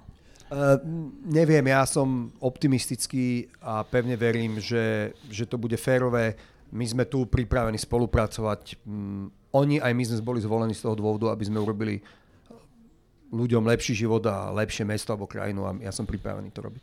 Dobre, no a teraz e, pár tých dobrých, alebo teda, že niečo príjemné. E, zdá sa, že inflácia v zásade prehrmela, alebo že sa znižuje. E, zdá sa, že COVID tiež prehlmel, že teraz je síce veľa ľudí chorých, ale nemocnice nie sú preplnené tými vážnymi prípadmi, čo je tá podstatná vec. Otvára sa vám, otvára sa nám, Bratislavčanom a tebe, primátorovi a ľuďom, ktorým, s ktorými spolupracuješ, teda znova ten priestor niečo, povedal by som, masívne meniť? Mm, Veľmi veľa vecí závisia práve od finančnej situácie samozpráv. Bratislava je výrazne chudobnejšie mesto, ako keď som sa stal primátorom v roku 2018. V zmysle? V nominálnej hodnote má viac peňazí, ale vďaka rastu napríklad výdavkov, uh, výdavkov energiám, inflácie a rastu platov, jednoducho tých peňazí je menej na tie projekty. Ale a, a dneska ja cítim, že práve tie peniaze sú niečo, čo nás veľmi drží pri zemi, ako aj iné samozprávy. Pretože za tie roky, a to už je 5 rokov, čo som primátorom, je, e, máme systém, na mnohé veci máme systém. Máme ešte veľa roboty pred sebou, ale veľa vecí už vieme robiť, máme ich oskúšané. Máme skvelé týmy, mám skvelých kolegov, máme za sebou architektonické súťaže, máme nachystané projekty, sta- staviame konečne prvú bytovku so 103 bytmi. A mnohé iné veci. A sme nachystaní na to, aby sme ešte viac pridali do kroku alebo rýchlosti a, a tie, tie financie sú, sú limity. E, rozpočet, ktorý teraz robíme na rok 2024 je najťažší rozhodne z mojich rozpočtov a veľmi, veľmi ťažko sa skladá. E, koľko si teraz v tomto druhom funkčnom období, koľko to už je, čo si primátor?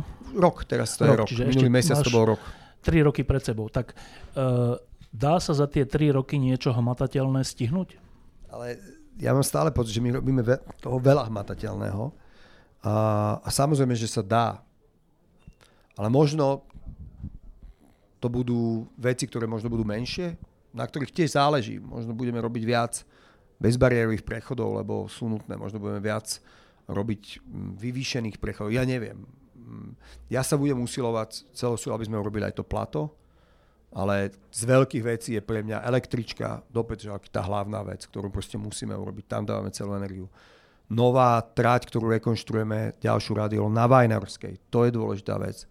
To sú dôležité veci, ale budeme sa ďalej usilovať, nájsť peniaze, energiu, partnerov na to, aby aby to mesto išlo ďalej. A, a my vieme, a ja to viem, lebo 6 rokov sa o tom meste, 6 rok sa o tom meste rozprávam s ľuďmi intenzívne, že, že ľudia chcú žiť v kvalitnom meste s dobrým verejným priestorom, s dobrým ihriskom, s bezpečným príchodom do školy, s dobrou MHD a aj s dostatočným priestorom na parkovanie alebo na, na auto.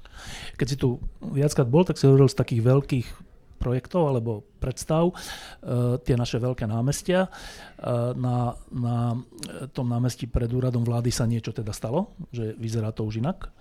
To je dosť veľká vec. E, ale na SMPčku sa toho ešte veľa nestalo v zmysle, že to malo byť veľký projekt a veľká zmena. Že teraz napríklad, keď si pozriete, že predvianočné fotky z Václavského námestia, tak keď si potom odfotíte rovnakým spôsobom námestie SMP, tak je to troška rozdiel.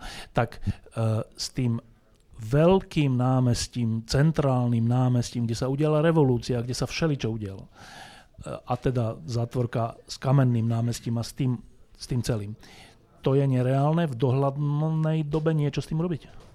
Práve a možno aj vďaka planetárium my máme peniaze teraz na to, aby sa robil tam realizačný projekt a pevne verím, že prídeme k realizácii v násled, následujúcich troch rokoch. V nejakej teda, prvej alebo druhej fáze. Áno, áno, samozrejme. Ale chcem ti povedať jednu vec dôležitú, že to SMP, kde strašne dôležité sú tri námestia, námestie SMP, kde máme pietné miesto, naše jedné z najvýznamnejších denných udalostí. Potom máme námestie Nežnej revolúcie, ktoré ožilo vďaka starej tržnici a všetkému, čo sa deje. A potom máme veľké námestie s otáznikom, kamenné námestie, z ktorého čas máme stále v súdnom spore 20 rokov posledných a, a osud obchodného domu, ktorý tam je relatívne nejasný. A celá tá demokracia, ktorá sa diala na SMP a celé tie dôležité mítingy sa tam asi ďalej budú diať. Ale my máme dneska námestie Slobody, kde sme mali filharmóniu na konci leta. Konečne začala nová tradícia, že ako v iných mestách, že filharmónia začne na začiatku svojej sezóny urobiť zadarmo koncert pre obyvateľov. A videl som, koľko ľudí sa tam reálne zmestí. A to je naše nové námestie demokracie, tak ako sme to chceli. To bude naše nové veľké námestie pre zhromaždenia a, a to je aj možno námestie, ktoré budeš porovnávať s Václavakom niekedy. Koľko sa tam ľudí zmestí? My sme tam mali, keď tam bol, uh, myslím, že tam bol pochod za rodinu, oni hovorili, to bolo ešte, ešte pred touto rekonštrukciou, tam nejakým spôsobom mali, že aj 40 tisíc ľudí. Dneska sme mali na, na Filharmonii sme mali 5-6 tisíc ľudí, z ktorých väčšina sedelo, nie na tých stoličkách, ale aj po tráve, všade naozaj to je dostatočný priestor, aby tam bola, bola veľká akcia.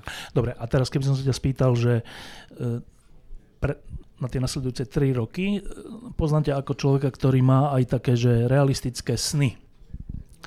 Tak e, máš nejaký taký sen na nasledujúce 3 roky? Samozrejme. Môj najdôležitejší sen, na ktorom každý deň robím, a ktorý sa postupne mení na realitu, že sa prevezem v Petržalke na električke ďalej ako dnes. To je naša zásadná vec. A ja mám veľký sen plato. Proste ja mám pri všetkom tomto, čo sa deje a pri všetkých tých problémov, ktoré máme, stále snívam sen o kvalitnom verejnom priestore, živé námestie a plato. A, a, a budem ho ďalej snívať. Na čo sa teším, ale to nemám v kategórii sna, ale už iba manažerské úlohy, ktorú musím stihnúť, je kúpele wrestling, ktoré boli pred 5 rokmi pre mňa ohromný sen, neskutočná vec. Dneska máme za sebou buracie práce, máme financovanie zohnané, máme, máme projekt, ktorý sa povoluje a keď sa povolí, pevne verím, že niekedy v lete budúceho roka tak o takomto čase budúceho roka už by sa mala tiať finálna veľká rekonštrukcia kúpelov Wrestling a knižnice Novej Meskej. Vyzerá to nádherne, minule som s architektami mal prezentáciu, kde mi už ukazovali typy podlách. Samozrejme šetríme, všetko zjednodušujeme, stále ideme cenami dole, aby sme na to tie peniaze mali, ale to je vec, ktorá kedy si bola séna, dnes sa stáva skutočnosťou. Salvátor, malá vec, symbol, bol sen pre mnohých ľudí. Včera som sa akorát stretol s poslednou magistrou lekárničkou, ktorá zatvárala Salvátor v 95. roku. Povedala mi zaujímavú vec, že tak, tak ju to zničilo, to, že túto nádhernú vec sme zatvorili a a, a zmizla, že ona odtedy nešla ani po tej ulici. Takže prvýkrát po 24 rokoch prešla po tej ulici a prvýkrát vošla donútra a mi rozprávala spomienky na to. A to sú veci, a, a to sú veci, ktoré sú možno symboly, sú to veci, ktoré sú aj, aj fyzické, potrebné ako doprava, ale sú to veci, ktoré pomaly meníme z osna na rád. E, my sme tu taká spoločnosť, ktorá si dosť málo dôveruje navzájom. Tá dôvera sa úplne zničila aj cez pandémiu, aj vinou, vinou vtedajšieho predsedu vlády, ale e, neprejavuje sa to len v tej politike, ale aj, aj na takýchto veciach. Že, napríklad ja som čítal veľakrát už, že to plato, ja, ja som úplne za to, aby sa tá jazva zacelila a aby sa tam aspoň niečo obnovilo z toho, čo tam pôvodne bolo. Tak ja opakovane čítam od aj teda normálnych ľudí, že, že ale to je len taká valová hračka. Tak ja zase sa rozprávam veľa s ľuďmi a viem, že túto hračku, alebo tento dôležitý verejný priestor by tam veľmi veľa ľudí videlo. Ja ti poviem iba príklad na mojich sieťach bol 60 tónový železný premostenie umiestňovali dva žeriavy alebo tri žeriavy na, na betónové konštrukcie ako nový most pre električku v Petržalke. 60 tónová konštrukcia nádherná, urobená v nejakej dielni, neviem kde, priniesli kamiony, zdvihli to a takto to tam umiestňovali. Krátke video. A niekto napísal, že to je len rýchle PR tak ja som povedal, tak toto PR teda sa dosť dlho chystalo a váži 60 tón. A keď niekto má potrebu hovoriť o tom, že je to valová hračka, absolútne mu to nemôžem ani nechcem brať, je to v poriadku. Je to môj sen, je to moja vízia, rozhodne to nie je hračka. Ide o zásadnú vec pre naše mesto. Nielen z pohľadu hluku v tej zóne, nielen z pohľadu toho, že dom dostane nové predpolia, hradby konečne dostanú viac priestoru, ale aj to, že ukážeme, že my, že mesto môže opravovať svoje chyby z minulosti. A myslím, že každý by dneska súhlasil s tým, že staromestská je dôležité dopravná tepna, ale každý by súhlasil s tým, že čo sa týka mesta a jeho, jeho vrstiev, to bola chyba, že ju tam máme a že tam nemáme ako iné mesta, nádherné, staré mesto, ktoré prerastá zo starého mesta do podhradia. Na tom sa zhodnem asi úplne s každým. Mojou úlohou je to urobiť čo najkvalitnejšie, najtransparentnejšie. Zohnať na to peniaze, ktoré nezoberú príliš veľa peniazí z iných dôležitých disciplín, nebo aj zo sociálnych vecí. A potom uvidíme, či to bola len taká hračka, alebo či to zmení charakter nášho mesta. Ja pevne verím, a verím to už dlho, bavíme sa to téme dlho, že to zmení charakter nášho mesta. E, niekde som sa dočítal, že si povedal, že na budúci rok by sa s tým malo začať? Uh, projektujeme to, nemali sme peniaze, keby sa neudialo tá výmena planetária, tak vlastne by sme nemali ani z čoho to robiť tie projekty, takže relatívne veľká vec. Takže tá výmena sa urobila, projekty sa zase rozbehli, ktoré boli zastavené a, a budeme predstavovať nejakú finálnu podobu, dúfam, že na začiatku budúceho roka. E, taká vec trvá ako dlho, len pre predstavu? Myslím, do, do realizácie až. Do realizácie to trvá určite 3 roky, ale už ťažko sa mi hovorí o tom, že kedy si by som vedel, že to vieme možno zaplatiť z nášho budžetu. Dneska viem, že tie peniaze na to jednoducho sa budú zháňať ťažko a nejaké máme vďaka tomu planetáriu samozrejme, ale, ale mm, je to projekt, ktorý sa rodí ťažko, najmä teraz kvôli peniazom, ale budeme na, na, na ňom ďalej pokračovať. Dobre, tak e, zo pár otázok, poprosím vás, aby boli krátke, aby ste sa viacerí dostali. Iba sa prihláste. Peťo, máme e, mikrofón? Máme. Dobre, čiže tam vzadu, áno? Uh, ja mám otázku na pána Vala. Na sociálnych sieťach prezentujete komunálny podnik ako bezchybný. Prečo potom v starom meste pravidelne sledujem, že po komunálnom podniku ostáva veľmi veľa nedorobkov, základných rutinných prác a robí to za nich havarijná služba AII? Ďakujem. Neviem, akým spôsobom ho prezentujeme, že bezchybný. Určite nie je bezchybný a je tam mnoho ľudí, ktorí takisto sa učia nejakému typu kvality, ako si to predstavujeme, aby, aby odpratali. Ja po starom meste chodím každý deň, aj po uliciach, ktoré, ktoré už spracuje komunálny podnik. Nie celé staré mesto robí dneska komunálny podnik. Čas starého mesta stále robí TSSM alebo AI, technické služby starého mesta, alebo myslím, že pre nich to robia AI. Takže neviem, či vieme o presne, o ktoré sa ulice meška, e, teda ide, o ktoré sa jedná Komunálny podnik bude mať celé staré mesto, teda aj ulice, ktoré doteraz robilo staré mesto, pretože to je, tá, to je ten nezmysel, že jednotky a dvojky, ulice a chodníky sa stará magistrát všade a trojky, štvorky, hovorím o triedach, sa starajú mestské časti. Práve so starým mestom máme tú vec, že postupne komunálny podnik nabehne na celé staré mesto, ale to sa udeje myslím, že v júni 2024 a vtedy budeme môcť povedať, že ak ste občan v starom meste a je na uh, ulici Papier, tak môžete volať jedno telefónne číslo a nikto sa vás nebude pýtať, či ste na tej ulici alebo na tej a volajte staré mesto alebo volajte magistrát. A môj detail, ktorý je, alebo moja tolerancia, alebo nejaký základná jednotka čistoty je, že nula, nulová tolerancia pre akúkoľvek, akýkoľvek odpadok, bavíme sa aj o špakoch. Kedysi, keď sme začínali, tak pre mnohých ľudí, ktorí upratovali, alebo ich šéfov, alebo firmy, bol cigaretový špak, nebol odpadok. To znamená, že mali ste, že cigaretové špaky a oni hlásili, je to vyčistené. Dneska náš stupeň, o, o ktorý sa snažíme, je nula papierov na ulici.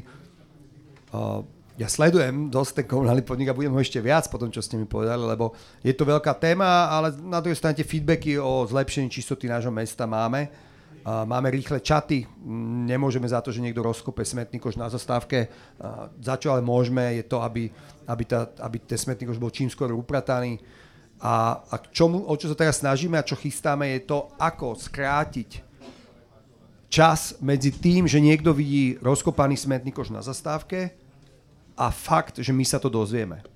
To je zásadná vec, ktorú riešime, ako to urobiť, pretože e, to mesto je naozaj obrovské a dneska ľudia majú nástroj, m, mm, odkaz pre starostu, ktorý je na to určený, ale chce mať niečo, čo je len naše, ktoré úplne zjednoduší ten moment, fotka na mobil, ktorý ide priamo niekde do, do, do, našich, do našej dispečerovne, ktorá hovorí, že vyraste čat, alebo toto sa deje. To je teraz na čom robím a, a pevne verím, že komunálny podnik sa bude zlepšovať. Dobre, ešte nejaká otázka? Áno, tu vpredu. Peťo? A, dobrý deň. Po, poprvé chcel by som akože pochváliť za Vajanské a ďalšie veci, lebo síce ľudí, ktorí sú s tým spokojní, je viacej počuť, lebo kričia uh, viacej, ale reálne je veľa ľudí, ktorí sú s tým spokojní a proste sa neozývajú a potom ich nie je vidieť. Um, a mám takú otázku, uh, takú praktickú dosť. Um, vážim, že MIB uh, vypracoval štandardy k stojanom, mobiliáru, e, cyklostojanom, lavička, mobiliáru a tak ďalej. A som rád, že, že vlastne, že využili sa existujúce dizajny pre Prahu, ako, ako správne chápem, aj pre cyklostojany.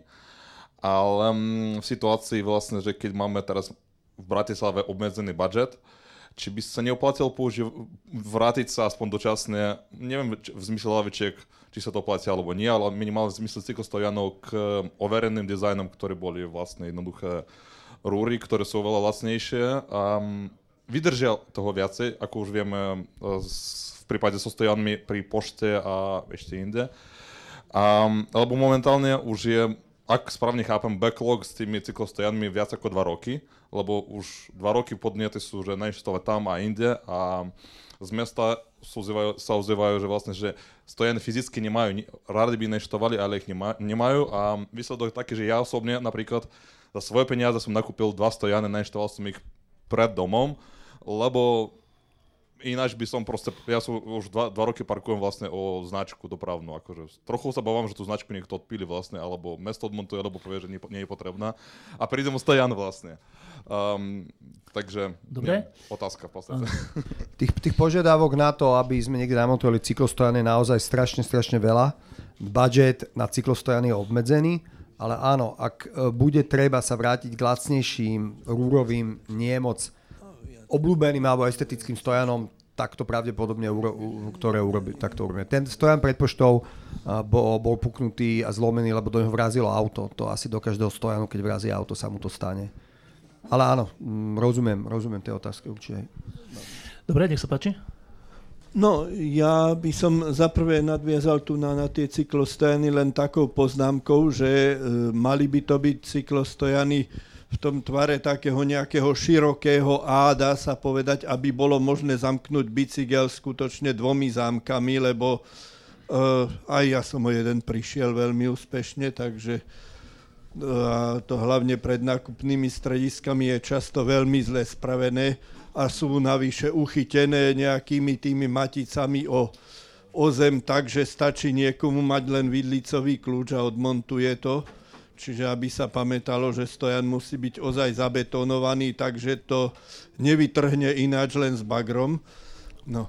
Ale okrem toho ešte je tu jedna vec e, o čistotu v meste a síce, že jej súčasťou by mali byť aj dostupné, skutočne dostupné verejné záchody aj po celú noc.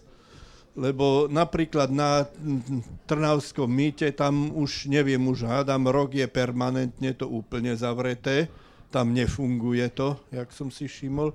A napríklad tu na, na pri Grasalkovičovom paláci v podchode, tak tam to je len do polnoci a v septembri som bol v Amsterdame a tam som videl jedno riešenie celkom zaujímavé a v podstate trochu návrat asi k starým riešeniam a síce také tie okrúhle pisoáre čo boli v podstate niekde na kraji e, parčíka na ulici a podobne.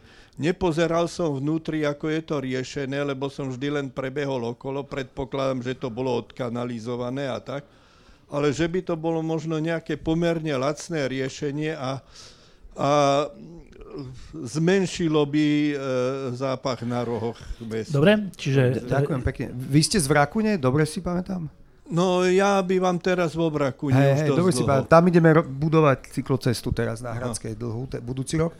Uh, uh, neviem, či sme pripravení na tie pisuáre na, na holandský spôsob v parkoch alebo vo verejnom priestore. Myslím, že úplne nie sme na to pripravené a na druhej strane tá tolerancia, ešte ja musím povedať, že močenia na verejnosti mimo e, našej, e, našej zóny je o mnoho menšia, akože naozaj tam je to pokutované veľmi, veľmi vysoko a má to tak byť.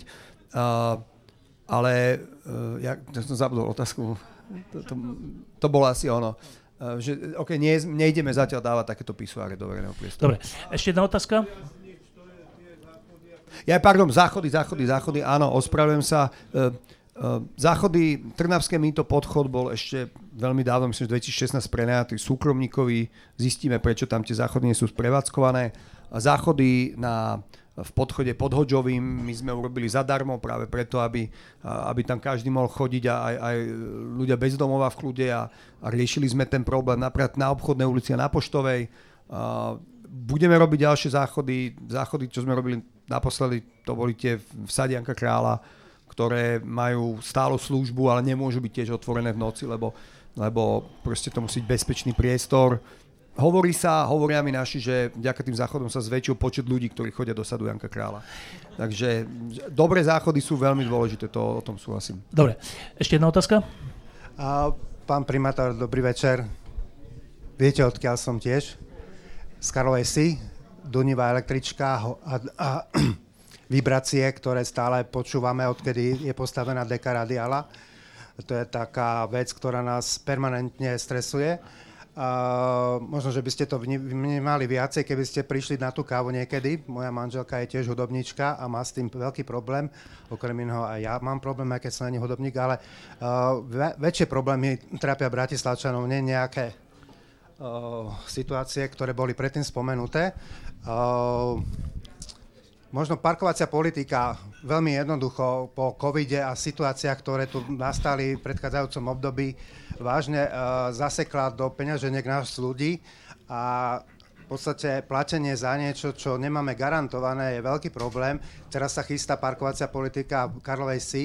Bude zase niekoľko zón v rámci jednej štvrte a v podstate my, keď sa budeme musieť hýbať, budeme si musieť stiahnuť nejakú aplikáciu a starší ľudia, alebo ľudia, ktoré nemajú smartfóny, napríklad pán predseda, nemá smartfón, uh, neviem, akým spôsobom sa budú identifikovať uh, uh, v iných zónach ako návštevníci, keďže len aplikáciou sa musíme e, identifikovať, aby sme mohli dve hodiny čerpať v rámci Bratislavy. Veľa Dobre. ľudí toto napadá, že Bratislavčania sa cítia ako cudzinci v našom meste a uh, považujeme toto za dosť nebezpečné pokračovanie, vyťahovanie peňaženiek z Bratislavčanov. Dobre, čiže parkovacia politika ešte z tohto uhla pohľadu. Uh, to, koľko zón, ako, aká, a ktorá mestská časť je rozdelená na koľko zón, väčšinou určuje, alebo my máme taký, taký spôsob ako bezpečnosti a spolupráce s mestskými časťami, že to určuje mestská časť. Hej, to je dôležité povedať. A práve preto, aby sa Bratislavčania necítili ako cudzinci, majú 365 krát 2 hodín parkovania zadarmo v našom meste. To je tá bonusová karta. A potom ďalšie stovky, 150, myslím, že je to návštevnícka karta. Že keď ste doma, príde vám opravár, vy mu jednoducho môžete áno, cez aplikáciu zaplatiť parkovanie pod vašim domom. Uh, bonusová karta dneska, alebo bonusové hodiny fungujú aj v parkomatoch, takže aj tým sa to dá riešiť. A, a to je asi Mobily, že nemajú niektorí starší Parkomaty, ľudia? áno, parkomaty. Dá sa to aj parkomatmi? Áno, bonusová karta. Dobre, tak e, ešte tu otázka, nech sa páči. Ďakujem. E, dobrý večer, pán primátor. Moje meno je Martin Bizoň. E, my sme z dlhých dielov a veľmi teda chcem oceniť tú rekonštrukciu Dubravsko-Karloveskej radiály, využívam električky, teda pokiaľ príde tá bezbariérová samozrejme. Preto by som sa chcel opýtať v meste, teda, či plánujete rekonštrukciu tých zastávok debarierizovať a podobne. Ďakujem. Ďakujem pekne. Na Dubravsko Karloveskej sú všetky už debarierizované, lebo sú nové. Máme 156 nových prístrežkov zástavkových za posledné 3 roky urobené. To bola taká veľká akcia, kde sme slúbili 200 keď si zoberieme Račiansku, Račianska bola absurdná, že tam neže boli bariérové zástavky, ale boli tam neboli tam ani prístrežky, dneska postupne Račianska už bude celá hotová a s prístrežkami sa robí aj tá bezbariérové vyššie nástupište a pokladám za veľmi dôležité, aby sme mali čím viac tých bezbariérových električiek ako aj autobusov. Je to zásadná vec. A dneska rekonštruujú, dneska som tam akurát bol v radiálu, kde sa tiež rekonštruujú všetky zá, zástavky na nové prístrežky, na bezbariérové a samozrejme Petržalská radiála bude už automaticky ako Dubravsko-Karlovská bezbariérová a ostáva nám v podstate všetky, to sú štyri základné radiály Ružinovská. Ružinovská, kde sa chystá veľká rekonštrukcia, ktorá by mala začať v roku 2025 na konci, myslím, že úplne by mala začať a takisto všetky zástavky pôjdu do bezbariérových. Dobre, Ďakujem tak e, ja mám ešte dve otázky. Jednu som dostal SMS-kou a to je, sa vracia k tomu počtu e, zamestnancov na, e, na magistráte a že ako keby, že to je len pre tvoju informáciu, že ako keby ľudia potrebujú viac vysvetliť, lebo pre ľudí počet 800 je, že to je že strašne veľa ľudí a potrebovali by vysvetliť asi opakovane, že čo teda tých 800 ľudí reálne robí? Asi to teraz nebudeš vysvetliť po, po jednom tom človeku, len ti to dávam ako podnet, že ľuďom vrta v hlave, že 800 ľudí je celkom veľa, hoci ty hovoríš, že Brno má viac, ale napriek tomu tento pocit je, že možno je dobre to vysvetľovať. Áno, budeme to vysvetľovať ďalej a napríklad tých 800 ľudí robí aj to, že v roku 2026 budeme mať všetky zástavky električkách bezbariérové napríklad. To sú všetko veci. Alebo že sme minuli 300 miliónov eur, na euro, eh, na euro z eurofondov. To sú dôležité veci. Hej. Dopravný podnik, sam s veľkou pomocou našej firmy dopravného podniku. My sa staráme o 1200 seniorov v senior houseoch. Máme obrovskú sieť eh, mestskej hromadnej dopravy. Máme máme mestské podniky, ktoré síce majú svoje manažmenty, tí zamestnanci nie sú v tom zarataní, ale niekto tie firmy kontroluje a stará sa o nich. Máme sociálnu oblasť, máme dopravu, máme samozrejme financie, máme dáta, máme IT sekciu, máme kultúru. Hej. Okrem iného, keď pod kultúrou je aj naša zoologická záhrada, to je ďalšia vec, ktorú riešim. Mesto je obrovský organizmus s mnohými vecami, mnohými servismi pre ľudí a problém bude, keď ten servis pre tých ľudí nebude dobrý a bude mať veľa zamestnancov. Ale ja pevne verím, že ten servis sa bude len ale zlepšovať. Ale chcem ti povedať, že to je téma, ktorú mm, veľa ľudí, najmä keď sme vysvetlili v predvoľnom období, pochopilo a to je téma, ktorá sa objavuje na jednom type stránok stále dokola a dokola a dokola. Dobre, napriek tomu. Dobre, a teraz posledná vec. Tak e, posledné roky žijeme taký troška nezvyčajný život. Nikto sme neboli zvyknutí, že sú prázdne ulice ráno, po obede, večer, počas covidu. Že čo je? To, to bolo jak v nejakej, nejakom katastrofickom filme. To sme nezažili proste, že nejde sa von. Nesmieš ísť nikam. Proste. Do toho sme zažili vojnu na Ukrajine, tu vedľa. E, zase, že nepredstaviteľné, tu vedľa e, zomierajú 10 tisíce ľudí e, a z, toho dôsledkami sú inflácia, ktorú sme nezažili za našich životov, takú veľkú. Nezažili sme to. E, teraz sme zažili neuveriteľný teroristický útok Hamasu na Izrael. Čo? Toto sa deje? 1500 ľudí tam, mladých ľudí na festivale zabijú? A ešte ča, pre časť ľudí je podobnou traumou výsledok parlamentných volieb na Slovensku. Špeciálne pre Bratislavčanov, ktorí vždy volia trocha inak. A to je tak veľa za sebou takýchto, čo to je, morových rán, že časť ľudí je taká, že ja, dnes sa zle žije. Majú takú, takú, čo to je, no? Majú pocit nešťastia, alebo nejakého, že Život je, nie je pekný, život nie je dobrý. A toto všetko hovorím, pretože predpokladám, že toto všetko zažívaš aj ty, popri starostiach o mesto a popri starostiach o všeličom. O všeličom. A teda tá posledná otázka je, že Matúš, ako sa ty máš? Uh, všetky tie udalosti, ktoré hovoril, o ktorých si hovoril od prvej až po tú poslednú, po tie voľby ma nepotešili nejakým spôsobom. Naopak sa mi zdajú niektoré extrémne tragické a veľmi na mňa dolahli. Na druhej strane som stále presvedčený o tom, že mm, musíme byť čo najlepší v tom, čo robíme, akokoľvek to niekomu môže znieť kliše a usilovať sa dokázať napríklad to, že nejaký demokraticky zvolený aktivista, ktorý som bol, ktorý sa zmenil na primátora, môže splniť sluby, ktoré slúbil.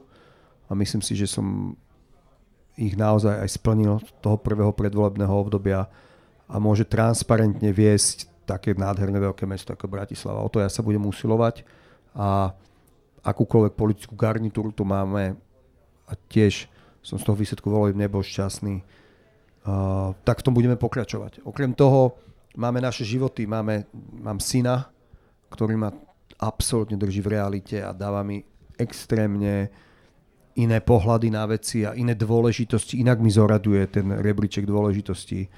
A máme vzťahy, mám skvelú manželku, máme rodičov, máme sami seba. A, a to, je, to, je, to je, sami seba myslím, ako v našej komunite. A, a, a proste toto je obdobie, kedy sa testujú vzťahy.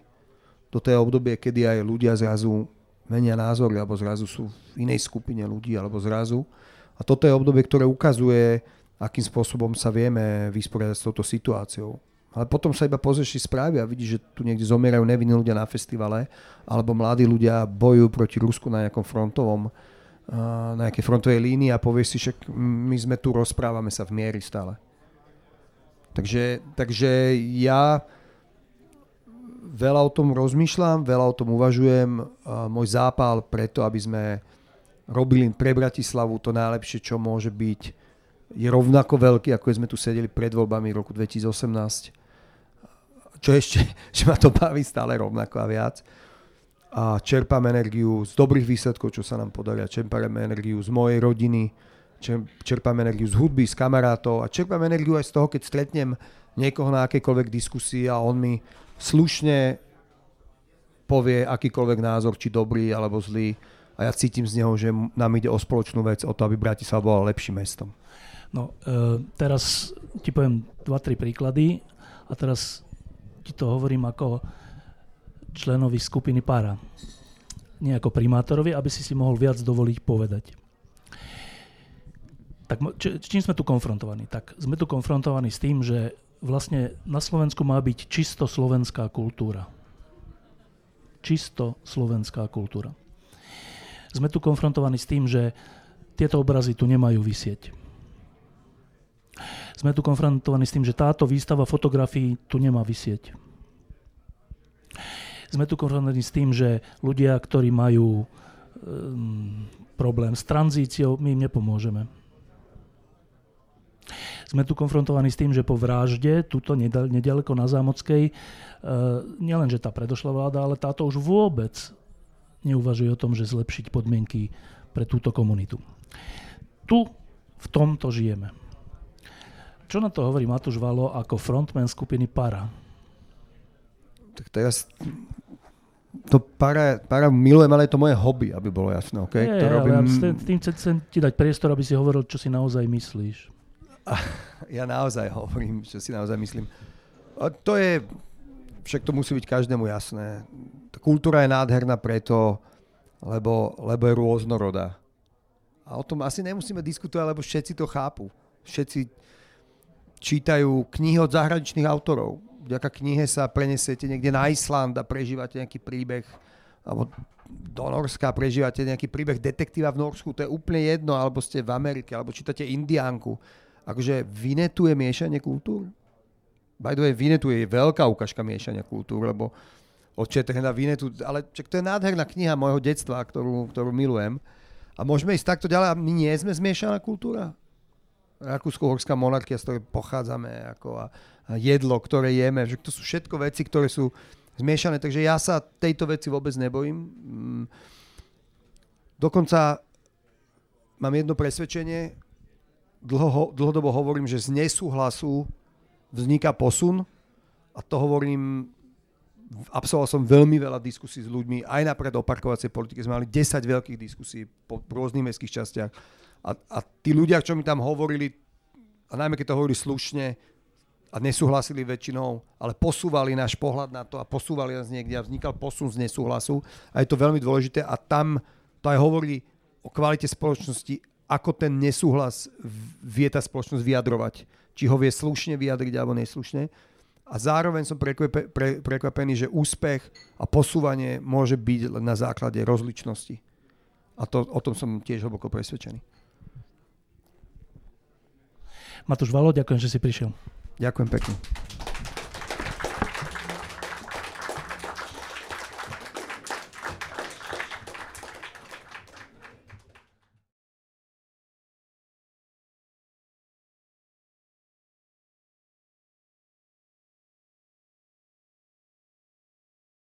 Diskusie pod lampou existujú iba vďaka vašej podpore. Ak považujete program pod lampou za zmysluplný, pomôže nám už 1 euro za diskusiu. Vopred vám